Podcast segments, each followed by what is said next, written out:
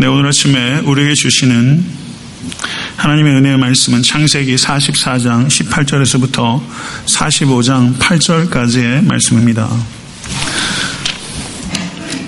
아, 오늘 설교 제목을 바꿨습니다. 아, 설교 제목이 접기로 한다. 예, 접기로 한다. 아, 박영희 씨라는 시인이 있습니다. 이름이 여자 이름 같은 남자 이름이고 1962년생입니다. 7년 동안 옥고를 마치고 1991년 제 기억으로는 나와서 내놓은 시가 시집이 있는데 그 시집의 앞부분에 나오는 시가 접기로 한다. 접기로 한다. 라는 제목이에요. 내용이 이렇습니다. 요즘 아내가 하는 걸 보면 섭섭하기도 하고 괘씸하기도 하지만 접기로 한다. 지폐도 반으로 접어야 호주머니에 넣기 편하고 다 쓴 편지도 접어야 봉투 속에 들어가 전해지듯 두 눈 딱 감기로 한다. 하찮은 종이 한 장일지라도 접어야 냇물에 띄울 수 있고 두 번을 접고 또 두 번을 접어야 종이 비행기는 날지 않던가. 살다 보면 이슬비도 장대비도 한순간 햇살에 배변하지 못하는 우산 접듯 반만 접기로 한다. 반의 반만 접기로 한다. 나는 새도 날개를 접어야 둥지에 들지 않던가. 접기로 한다. 네, 좋은 시라고 생각해요. 평이한 언어로 매우 따뜻하게 그려진 시고 제목이 좋아요. 접기로 한다. 오늘 본 말씀을 보시면 베냐민을 구명하기 위해서 자신이 대신 희생하겠다고 자청하는 요다와 자신을 돈 받고 노예로 팔아버린 형제들을 용서하는 요셉의 이야기가 매우 감동적으로 그려지고 있는 창세기의 절정부에 해당합니다. 유다는 아비 야곱에 대한 분노를 접었고 요셉은 형들에 대한 분노를 접은 것입니다.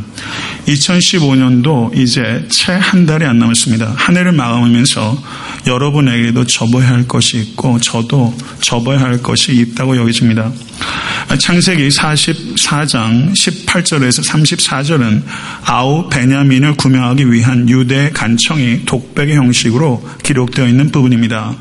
44장 20절을 보시면 우리가 내 주께 아르되 우리에게 아버지가 있으니 노인이요 또 그가 노년에 얻은 아들 청년이 있으니 그의 형은 죽고 그의 어머니가 남긴 것은 그뿐이므로 그의 아버지가 그를 사랑하나이다. 그의 아버지가 그를 사랑하나이다.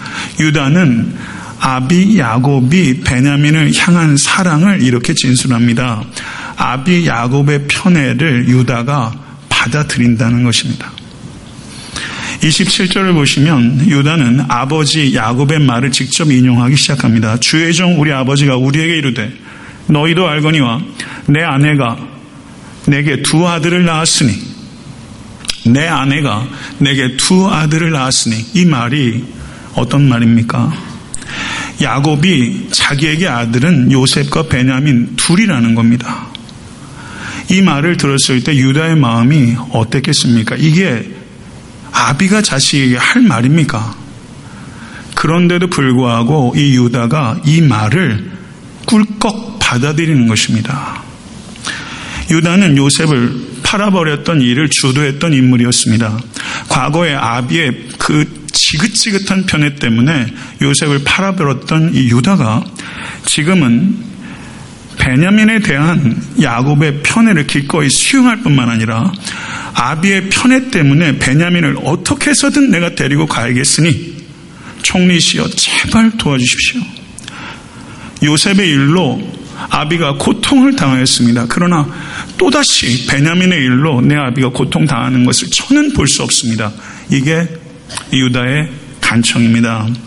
그리해서 33절과 34절에 유다가 이렇게 말하고 있어요. 이제 주의 종으로 그 아이를 대신하여 머물러 있어. 내 주의 종이 되게 하시고 그 아이는 그의 형제들과 함께 올려 보내소서 그 아이가 나와 함께 가지 않냐면 내가 어찌 내 아버지에게로 돌아갈 수 있으리까 두렵건대 제가 내 아버지에게 미침을 보리이다. 그 아이를 대신하여 머물러 있어 내가 종이 되게 해 주시옵소서. 이게 유다인 말이에요. 내가 대신 종이 되겠다. 우리 대신 예수 그리스도께서 죄값을 치르시고 우리가 구원을 얻게 된 것입니다. 유다는 바로 우리 주 예수 그리스도의 대속의 십자가를 예표하는 인물로서 우리에게 다가오고 있는 것입니다. 아비로부터 더 사랑받는 베냐민을 위해서 아비가 덜 사랑하는 내가 희생하겠으니 그렇게 말하고 있는 것입니다. 유다는 아비의 편애 때문에 내가 희생해야겠습니다. 라고 말하고 있는 것입니다. 이해하십니까? 아비의 편애 때문에 내가 희생하겠습니다. 어떻게 사람이 이렇게 변할 수 있죠? 무엇이 유다를 이렇게 바꾼 것입니까? 야곱이 변했습니까? 야곱의 편애는 요셉에게 가다가 베냐민에게로 옮겨갔을 뿐이에요. 야곱은 전혀 변하지 않았어요. 요, 유다는 어떻게 변하게 된 것입니까? 그 힌트가 창세기 38장에 있습니다. 창세기 38장 전체는 유다와 그의 며느리 다말 간에 있었던 일을 기록하고 있습니다. 유다는 며느리 다말이 임신했다는 소식을 듣자마자 분기 탱천해서 다말을 불러다가 며느리야 어찌 된 거냐 자초지종을 묻지도 않고 불에 태워 죽이라고 했습니다. 가늠하게 되면 돌로 던져 죽이게 되어 있습니다. 앞뒤 사정 듣지도 않고 투석형보다 더욱 심한 화형을 통해서 죽이라. 며느리 헬말에 불쌍히 여기는 마음이 없이 무정하고 잔인한 사람이 바로 이 유다였어요. 그런데 그 며느리 다말을 통해서 유다는 자신이 도덕적으로나 영적으로 매우 심각한 죄 가운데 있다는 것을 받아들이고 다말이 나보다 옳도다. 다말이 나보다 옳도다. 그게 유다의 인생의 터닝 포인트였습니다. 성도 여러분, 우리의 인생의 진정한 turning point는 내가 죄인이라는 것을 깨닫는 순간입니다. 여러분 인생의 진정한 turning point는 여러분들이 한국에서 미국으로 이민 온 시간이 아니에요. 여러분들이 새로운 사업을 하는 것이 turning point가 아니에요.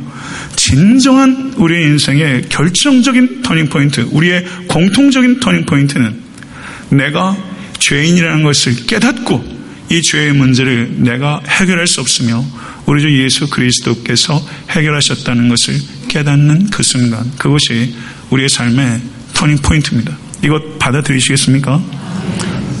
이 전환점 통과하셨습니까? 마라톤 42.19를 통과하다 보면 반 되면 전환해요. 우리의 신앙도 내가 죄인이라는 것을 깨닫는 순간 전환점을 돌아요. 정말로 묻는 거예요, 성도 여러분. 정말 전환점 통과하셨습니까? 내가 죄인이라는 것 정말 받아들이십니까? 자신의 죄를 진실로 깨닫고 우리 주 예수 그리스도의 은혜가 얼마나 크신지를 깨달은 사람은 다른 사람을 대하는 태도가 변하게 됩니다. 상대방이 전혀 변하지 않고 여전합니다. 아비 야곱의 편애가 여전합니다. 나이 들어도 늙어도 아비가 조금도 변하지 않았습니다. 상대방이 변하지 않아도 유다는 하나님과 자신과의 관계가 변했기 때문에 아비 야곱을 대하는 태도가 변하게 된 것입니다. 그것이 전환점을 통과한 사람의 특징입니다. 중생한 성도의 특징입니다. 다른 사람을 대하는 태도가 바뀔 수밖에 없습니다. 성도 여러분, 에베소 6장 4절을 보시면 이렇게 말씀합니다. 아비들아, 너희 자녀를 노엽게 하지 말라. 성도 여러분, 그런데 자식을 노엽게 하는 부모들이 있습니다. 여러분 다 자녀 키워봤잖아요. 여러분 자녀한테 화 안 내려고 해도 자녀 노엽게 하는 일들이 있습니까? 없습니까? 있어요. 그런 일들이 아주 드뭅니까? 아닙니다. 꽤 빈번합니다. 그러면 부모에게 주는 명령은 자녀들을 노엽게 하지 말라. 그 명령을 주지만 자녀들은 부모가 나를 노엽게 해도 그 부모에게 효도해야 될 의무가 있습니까? 없습니까? 있습니까? 없습니까? 나를 노엽게 하는 부모에게 그리스도인들은 효도해야 되는 의무가 있습니다. 그것이 성경의 가르침입니다. 우리에게 이 땅에 부모님을 주신 것은 하늘에 계신 하나님께 대한 순종을 반영하라고 우리에게 주신 분입니다. 믿으십니까? 하나님 아버지께 불순종이 되지 않는 범위 내에서 우리에게 주신 부모에게 순종하는 것이 하나님께서 기뻐하신 뜻입니다. 과거의 유다는 야곱의 편애로 인해서 노여워했고 아버지의 편애 때문에 아버지께 불효해도 된다고 생각했습니다. 그러나 자기의 죄가 얼마나 심각한지를 깨닫는 삶의 전환점을 통과한 유다는 아버지의 편애 때문에 아버지를 증오하는 것이 아니라 나이가 들어도 편애하는 아버지를 불쌍히 여기고 그리고 아버지의 편애가 아버지께 불효해도 되는 이유가 안 된다는 것을 이 유다는 깨달은 거예요. 아멘. 성도 여러분, 유다는 하나님께 대한 사랑을 편애하는 아버지에 대한 효도로 표현한 것입니다. 할렐루야. 이게 신앙입니다. 이게 신앙입니다. 유다의 이와 같은 말에 요셉은 감격했습니다. 자기 자신을 더 감출 수도 없고 감출 필요도 없어진 것입니다. 나는 요셉이라. 내 아버지께서 아직 살아계시나이까. 그러자 그의 형들이 놀라서 대답하지 못했습니다. 내게로 가까이 오소서. 그들이 가까이 가니 이르되 나는 당신들의 아우 요셉이니 당신들이 애굽의 판자라. 당신들이 나를 이곳에 팔았다고 해서 근심하지 마소서. 한탄하지 마소서. 요셉의 말이에요. 상처받은 요셉. 이런 상처는 받기 어려운 상처예요. 동기간에 돈 받고 팔아버리는 상처, 그 상처 받으셨어요. 상처 받은 사람이 상처를 준 형들을 가까이 오라.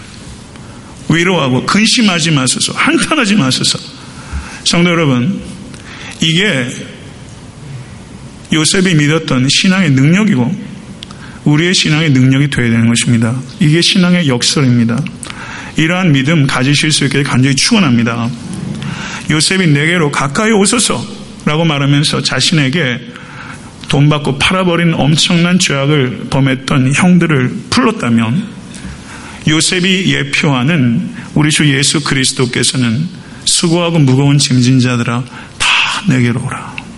라고 우리 한 사람 한 사람을 부르시고 계신 하나님이십니다. 아멘. 요셉이 내게로 가까이 오라라고 형들을 초청한 것은 경이로운 초청입니다. 그렇지만 그것과 비할 바 없이 경이로운 초청은 거룩하신 주께서 나를 가까이 오라고 불러주신 이 초청입니다. 믿으시면 아멘 하세요.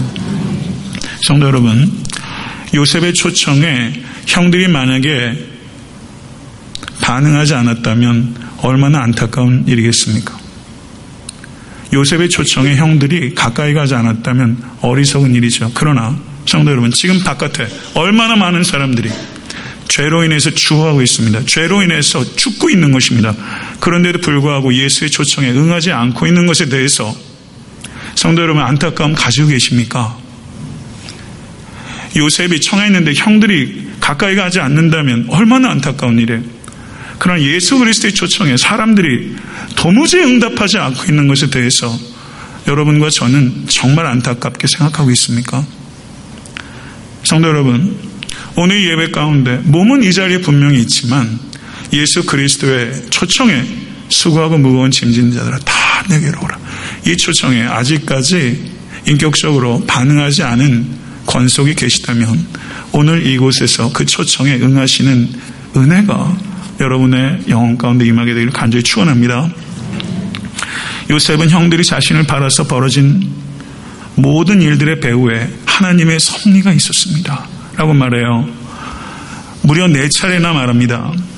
5절에서 하나님이 생명을 구원하시려고 나를 당신들 앞서 보내셨나이다. 7절에 하나님이 큰 구원으로 당신들의 생명을 보존하고 당신들의 후손을 세상에 두시려고 나를 당신들 앞서 보내셨습니다.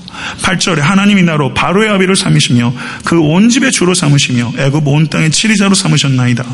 그리고 9절에 하나님이 나를 애굽 전국에 주로 세우셨으니 라고 말하면서 요셉은 하나님께서 하셨습니다. 라고 고백하고 있습니다. 성도 여러분, 요셉이 인생의 어느 시점에 형들이 나를 애굽에 팔아버린 것이 아니라 하나님께서 나를 형들의 앞서서 보낸 것이다 라는 깨달음을 저의 인생 어느 시점에 그것을 깨달았을까요? 보디발의 집에서 감옥에서 아니면 총리가 된 후에 천국 가면 물어보고 싶은 질문 가운데 하나예요. 성도 여러분, 성도인들 삶 가운데서도 요셉이 애굽에 팔려진 것 같이 내가 아직까지 도무지 이해가 안 되고 도무지 받아들이기 싫은 일들이 있어요. 그 일들이 어떻게 해석되고 있습니까? 성도 여러분, 하나님께서 나를 보내셨나이다. 창세기 50장 20절에서 야곱이 죽은 후에 두려워하는 형들의 요셉이 이렇게 강조했습니다. 당신들은 나를 헤아려 했으나 하나님은 그것을 선으로 바꾸사 오늘과 같이 많은 백성의 생명을 구원하게 하시려 하셨나니. 아멘. 이 말씀 모르시는 성도 어디 있어요? 그러나 이 믿음 가지고 있는 성도는 보기 어렵습니다. 성도 여러분, 요셉의 삶 가운데서 요셉의 배후에서 저에게 닥쳤던 여한 일들이 하나님의 섭리 가운데 있었다면 여러분의 개인사에서도 여러분이 상상도 하지 못하는 방식으로 하나님께서 성도님들의 모든 상황을 아시고 그것을 완벽하게 통제하고 계시고 그리고 가장 선하게 이끄시고 계시다는 것을 믿는 것이 신앙입니다. 하나님의 지혜와 능력은 끝이 없다는 것을 요셉은 우리에게 가르쳐 주고 있는 것입니다. 성도 여러분, 최악의 사건, 인생의 최악의 사건이 있잖아요. 최악의 사건이 하나님 안에 있으면 최선의 시작이 될 수 있다는 것을 받아들이시겠어요? 이렇게 아멘 소리를 작아가지고 받아들이겠어요. 아멘. 아멘. 최악의 사건이 하나님 안에 있으면 최선의 시작이다. 그것 부디 머리로 얘기하는 것 말고요. 어느 시점에 진심으로 고백하실 수 있는 여러분과 제가 될 수 있게 간절히 축원합니다. 하나님께서는 요셉의 형들의 손에서 건지지도 아니하셨고 요셉의 누명에서 벗겨주지도 아니하셨고 감옥에서 요셉을 쉽게 나오도록 하지도 않으셨어요. 하나님께서는 왜 그렇게 하시는 거예요 도대체? 하나님이 요셉의 삶 가운데 전혀 안 계신 것 같아요. 결정적인 순간에 아무것도 안 하셨어요. 하나님이 안 계신 것 같아요. 그런데 성경은 유독 강조해서 하나님께서 요셉과 함께 계셨다. 라고 말하고 있어요. 하나님께서 정말 같이 하지 않고 계신 것 같은 그 시간에 하나님께서 요셉과 함께 계셨다. 성도 여러분, 이렇게 한번 질문을 던져보시죠. 요셉에게 그런 일이 없었다면 요셉이 더 나은 사람이 될 수 있었을까요? 요셉이 더 나은 사람이 될 수 있었을까? 이거는 한번 깊이 생각해 볼 문제입니다. 요셉의 삶을 주의 있게 살펴도 성경에 나오는 모든 하나님께서 사랑하시고 사용하셨던 사람들의 삶을 살펴보면 공통점이 있어요. 하나님께서는 빠른 해결책을 주신 적이 없다는 사실입니다. 하나님께서는 속성으로 해결하신 적이 없어요. 요셉이 17살에 팔려가서 이 대화를 나누기까지 22년이 지난 겁니다. 22년이에요. 미가서의 예수 그리스도 이 땅에 태어나심을 예언한 지 성취되기까지 700년입니다. 성도 여러분, 신앙은 과정을 건너뛰는 능력이 아니라 과정을 견디고 이기는 능력입니다. 아멘. 우리가 신앙생활을 하면 하나님 이 과정 좀 건너뛰게 해주세요. 정말 건너뛰고 싶은 일들이 많잖아요. 그런데 신앙은 과정을 건너뛰는 능력이 아니라 과정을 견디고 이기는 능력이에요. 요셉은 이 과정을 통해서 기가 막힌 하나님을 만났고 자기가 누군지를 알게 됐고 그리고 자기의 삶을 해석할 수 있는 눈을 가졌고 그리고 성도 여러분 그 온 열국에 벌어지는 일들 역사를 바라보는 안목을 갖게 된 거예요. 유다는 다마를 통해서 자신이 얼마나 죄인인지를 깨달았고 자신이 죄인인 것을 깨달을 때 타인에 대한 분노를 접을 수 있습니다. 유다가 자신의 죄를 깨달았을 때 아비 야곱에 대한 분노를 종이 접듯이 접었고 요셉도 이러한 과정을 통해서 자신을 팔아버린 형들에 대한 분노를 접을 수 있었습니다. 분노를 접은 데서 그친 것이 아니라 더 나아갔어요. 유다는 야곱을 섬겼고 요셉은 형들과 그 자손까지도 섬겼습니다. 창세기 50장에서 그렇게 말하지 않습니까? 형들의 자손까지도 내가 돌볼 것이다. 성도 여러분, 출애굽기 23장 4절에서 5절 말씀을 보시면 내가 만일 내 원수의 길이는 소나 나귀를 보거든 반드시 그 사람에게로 돌릴지며 내가 만일 너를 미워하는 자의 나귀가 짐을 싣고 엎드려짐을 보거든 그것을 버려두지 말고 그것을 도와 그 짐을 부릴지니라. 하나님의 말씀이에요. 출애굽기에 나오는 말씀이에요. 이 얼마나 고상한 윤리입니까? 여기에서 말하는 출애굽기 23장에서 말하는 이 원수는 문맥적으로 볼 때 재판장에서 서로 부딪히고 있는 원수 사이를 말하는 거예요. 그런데 하나님께서는 원수의 짐승이 길을 잃었을 때 원수의 중요한 재산이 잃어버릴 수 있는 위기 가운데 있을 때 그것을 되돌려 주라고 말씀하고 있는 것입니다. 이것은 원수가 곤란을 당했을 때 고소해하지 말고 조화라 하지 말고 원수를 보복하지 않고 원수에게 선대하며 선행을 베풀라는 말씀입니다. 성도 여러분, 원수의 곤란을 도와줌으로 인해서 원수와 화평케 될 수 있는 기회를 만들라라는 것이 출애굽기 23장의 말씀입니다. 얼마나 고상한 삶을 우리를 초대하는 것입니까? 여러분과 제가 그렇게 살고 싶어 하든 그렇게 살 수 있든 하는 게 중요한 게 아니라 이 말씀이 얼마나 고상한 삶을 우리를 초청하셨는지를 생각하실 수 있게 간절히 바랍니다. 이 윤리는요, 의지의 윤리가 아닙니다. 이 세상에 어떤 도덕군자를 데려다 놔도 이런 윤리, 자기 힘으로 할 수 있는 사람 없습니다. 한 번 흉내 낼 수 있을지 몰라요. 그러나 이런 삶을 지속적으로 살아내는 것, 자기 의지로 안 돼요. 은혜의 윤리입니다. 은혜 안에 잡혀야 이런 삶을 추구할 수 있게 됐고 이러한 삶의 열매들이 나타나게 되는 것입니다. 사도 바울께서 로마서 12장에 원수에게 짐승을 되돌리는 것과 같은 행동이 뭐라고 그랬냐면 원수의 머리에 숯을 올리는 것 같다. 술이 머릿속에 올려지는 것은 상징이죠. 얼마나 뜨거워지겠어요. 원수를 선대하게 되면 원수의 양심에 불이 얹어지는 것 같이 화들짝 놀라게 되고 원수가 자신을 되돌아보고 부끄럽게 여길 수 있게 되고 그리고 죄를 회개할 수 있는 기회를 얻을 수 있다는 뜻입니다. 원수를 용서하고 선대한다고 원수가 변한다는 얘기를 하는 게 아니에요. 원수가 변하는 것은 우리의 책임이 아닙니다. 원수를 사랑하고 원수를 위해서 기도하고 원수를 선대하는 것이 우리에게 주어진 의무입니다. 아멘. 이거 알게 되셨으니 어떻게 사실 거예요? 모르고 있으면 속편한데 말이죠. 성도 여러분, 말씀을 맺겠습니다. 유다의 상처는 깊은 상처예요. 유다의 상처를 누가 싸매줬어요? 야곱이 싸매줬어요? 아니잖아요. 하나님이 싸매줬어요. 요셉의 상처를 형들이 개과천선해서 형들이 싸매줬습니까? 아니에요. 저가 종살이 할 때 감옥에 있을 때 하나님이 싸매주신 거예요. 성도 여러분, 제가 목회를 하다 보면 성도님들이 제게 오셔서 하시는 말씀이 있어요. 목사님, 제가 누구를 상처 줬어요. 하는 사람이 1년에 한두 명 있을까 말까요? 상처 줬어야 하는 사람은 없어요. 무슨 얘기 하려는지 아시죠? 상처 받았다는 얘기만 들어요, 제가. 상처 줬어요가 더 아픈 거 아닙니까? 목사님, 제가 상처 줬어요. 내 자식에게 상처 줬어요. 의도하지 않았는데 내 약함 때문에 자식이 상처였어요. 성도에게 상처 줬어요. 상처 줬다는 것에 대해서 더 많이 얘기할 수 있어야 되는 거 아닙니까? 그런데 상처 받았대요. 상처 받는 일들이 왜 없어요?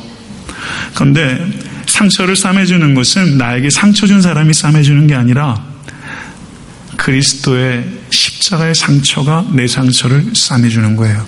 내 상처를 치유하는 근원은 예수 그리스도의 상처입니다. 그러면 된 거 아닙니까? 성도 여러분, 십자가는 나의 분노하는 비교조차 할 수 없는 하나님의 진노가 내 행위 때문이 아니라 예수 그리스도의 한 행위 십자가에서 죽으신 그 행위로 말미암아 우리가 값없이 구원받았다는 것을 말씀해 주는 장소입니다. 나의 분노하는 비교조차 할 수 없는 하나님의 진노로부터 예수 그리스도께서 은혜로 여러분과 저를 구원해 주셨어요. 이걸 믿는 게 신앙입니다. 이걸 안 믿으면 그리스도인이 아닙니다. 십자가의 은혜 안에 들어갈 때만 원수가 나에게 행한 행동에 대해서 분노를 사귈 수 있고 그 원수의 악한 행동 이면에 악한 사탄을 생각할 수 있게 되는 것이고 그리고 악한 사탄의 종로로 타는 원수를 불쌍히 여기는 마음을 갖게 되고 그래서 그를 용서할 수 있게 되고 그를 위해서 기도할 수 있게 되고 그를 위해서 선대할 수 있는 데까지 나아가는 것입니다. 성도 여러분, 그리스도의 은혜는 지극히 큽니다. 그리스도의 은혜 안에 진심으로 들어가면 다른 사람들이 나를 때린 악한 행동에 집중하는 것이 아니라 다른 사람이 나에게 향한 악한 행동에 대한 나의 반응에 집중하게 됩니다. 이게 신앙이에요. 이게 신앙이에요.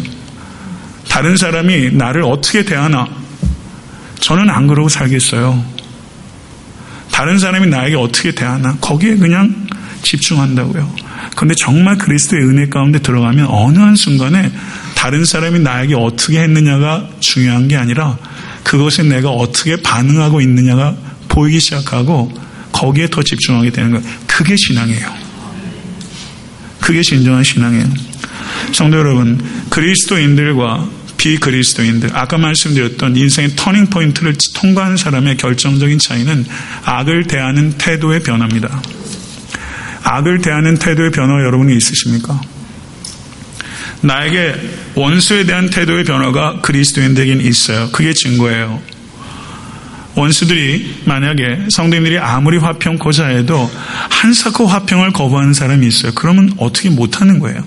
또 하나 성도님들께 조건을 달아요. 도덕적으로 타협하자고 그래요. 신앙적으로 타협하자고 그래요. 그러면 화평할 수 없어요. 그런 경우가 아니라면 그리스도인들은 화평케 하는 자로 부르심을 받은 것입니다. 믿으시면 아멘 하세요. 우리는 peace lover가 아니라 우리는 peacemaker로 불림을 받은 사람입니다. 그런데 올 한해 살면서도 우리가 얼마나 troublemaker가 될 때가 많이 있었는지 몰라요. 참 우리 약해요. 가정에서도 교회에서 나 때문에 trouble이 일어나요. 그걸 원치 않는데도 일어나요. 성도 여러분, 우리는 peacemaker로 불림받은 사람이라는 것을 기억하십시오. 도덕적인 그리고 신앙적인 타협이 아니라면 화평케 하는 일에 내가 부르심을 받았다는 것을 그게 내 정체성이에요. 그 일을 위해서 기도하시면 하나님께 지혜를 주시고 그 일을 위해서 기도하면 희생할 수 있게 됩니다. 지혜와 희생이 없이 평화는 절대 만들어지지 않아요. 성도 여러분, 그런데 우리가 많은 경우에 내 얄, 얄팍한 자존심, 내 작은 이익 때문에 화평을 못 만드는 거예요. 성도 여러분, 그렇지 않습니까? 멀리 있는 사람과 원수되는 일들은 거의 없어요. 가까이 있는 사람과 원수가 돼요. 가족 중에, 가까운 친척 중에, 모건 식구들 가운데. 제가 글을 읽었는데 윤세영 씨라는 수필가가 있어요. 그분이 쓴 수필 가운데 이런 얘기가 있어요. 딸이 직장 생활 하는데 이 엄마에게 와서 그러는 거예요. 엄마, 아, 진짜 회사 못 다니겠어. 우리 과장, 아, 진상이야. 정말 괴롭다는 거예요. 예, 그래서 어머니가 뭐 뭐라고 하겠어요. 어, 그런 날 다음 날 회사에 갔다 오더니 딸이 얼굴이 환해져 가지고 온 거예요. 어, 그래서 부서가 바뀌었대요. 그래서 그 과정을 벗어날 수 있었다는 것이죠. 그 새로운 부서에서 의욕적으로 일할 것 같이 얘기를 했어요. 그런데 회사 갔다 오더니 또 그러는 거예요. 그 과장 같은 사람이 똑같은 사람이 거기 있대요. 성도 여러분, 교회를 옮겨도 목장을 바꿔도 부서를 바꿔도 과정이 꼭 있어요. 예, 어디 가나 내게 좋은 사람, 어디 가나 내게 싫은 사람 다 있어요. 그거 피해 다니는 게 신앙이 아니라는 걸 말씀을 드리는 거예요. 수필 가도 그걸 받아들이는 거예요. 수필 가도. 그 사람이 뭐라고 하는지 아세요? 크리스마스 어간에 쓴 수필이에요. 나는 교회를 다니지 않는다고 밝히더라고요. 그런데도 어디 가나 과장 같은 사람이 있다는 것을 받아들이라고 따라 얘기하는 거예요. 하물며 그리스도인들은 어때야 되겠어요? 성도 여러분. 과장이 어디에 있느냐면요. 내 남편이 과장이고, 내 아내가 과장이고, 내 부모가 과장일 때가 많고, 내 시부모님, 과장이란 말이죠. 내 자식 새끼가 과장 노릇하고, 내 모건, 내 성도, 여기 있잖아요 또, 과장. 성도 여러분, 오늘 이 시간 접어야 돼요. 이거 끌고 2016년도까지 가면 안 된다는 얘기를 드리는 거예요. 용납을 연습해야 용서할 수 있어요. 용납도 안 하려고 하면서 용서요? 꿈 깨세요. 안 되는 거예요. 사과하지도 않으면서 용서해달라고 천만에요. 사과하셔야 됩니다. 용서할 수 있게 해달라고 기도하세요. 오늘 그 시간. 여러분, 올 한 해 지내면서 미움이 쌓인 사람 왜 없겠어요? 그 사람 오늘 이 아침에 접겠다고 생각을 하세요. 선대하겠다고 결단하시지 않겠습니까? 말씀을 맺겠습니다. 배도 접어야 뜨고 종이 비행기도 접고 또 접어야 공중에 날릴 수 있어요. 새들도 날개를 접어야 둥지 안에 쉴 수 있어요. 접지 않으면 못 쉽니다. 누군가에 대한 미움 접지 않으면 평안이 없어요. 용서해야 되는 이유가 왜요? 원수를 위해서 아니에요. 누군가를 미워하는 나를 불쌍히 여기셔서 나 살라고 용서하라는 거예요. 그게 주님의 뜻이에요.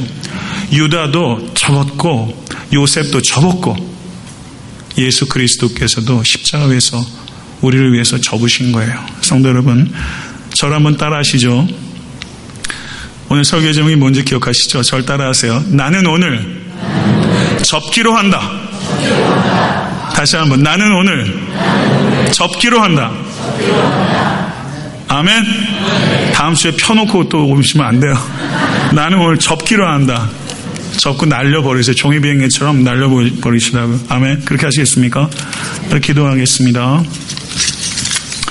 어, 이은숙 집사님, 어, 이진규 집사님, 이은숙 집사님 부친 소천하셔서 한국 가셔서 장례 은혜 가운데 잘 마치시고 건강에 귀환하셔서 감사하고 에, 하나님의 위로를 받으실 수 있게 되기를 바랍니다. 기도하겠습니다. 존귀하신 주님, 한해 또 마무리해야 되는 시간 가운데 있습니다. 사랑하기를 원했고 사랑하려고 애썼지만 또 미워하고 또 연약한 사랑의 한계를 느끼며 이 자리에 있습니다. 아버지 하나님 새로운 한 해를 준비하며 우리가 아버지 는 미워하며 원수 맺었던 일들을 오늘 접고 아버지 마음을 새롭게 하며 믿음으로 아버지 는 용서하며 용납하고 기도하며 선대하기로 결단할 수 있기를 원합니다. 나는 할 수 없습니다. 하나님. 그러나 주님께서는 하게 하시는 것을 믿습니다. 유다가 아비를 용서하는 것은 얼마나 어려웠겠으며 요셉이 그 형들을 용서하는 것이 어찌 거저 됐겠습니까? 하나님을 만나야 용서할 수 있게 되고 그리고 용서하는 삶을 통해서 기쁨을 맛보게 될 줄은 믿습니다. 지금까지 살아오면서 아직까지 풀리지 못한 뭉쳐있는 것들이 있다면 오늘 그 신앙으로 접겠다고 결단하오니 하나님 그 은혜가 폭포수처럼 우리 사랑하는 권속들 가운데 있게 하시고 목장 식구들 가운데 부서원들 가운데 아버지 하나님 주여 직장에서 관계들 속에서 그리고 가정에서 관계들 속에서 지극히 가까운 사이임에도 불구하고 원수된 관계들 속에서 하나님의 은혜의 역사가 나타날 수 있도록 인도해 주시옵소서 우리 주 예수 그리스도 이름으로 간절히 기도드렸사옵나이다. 아멘.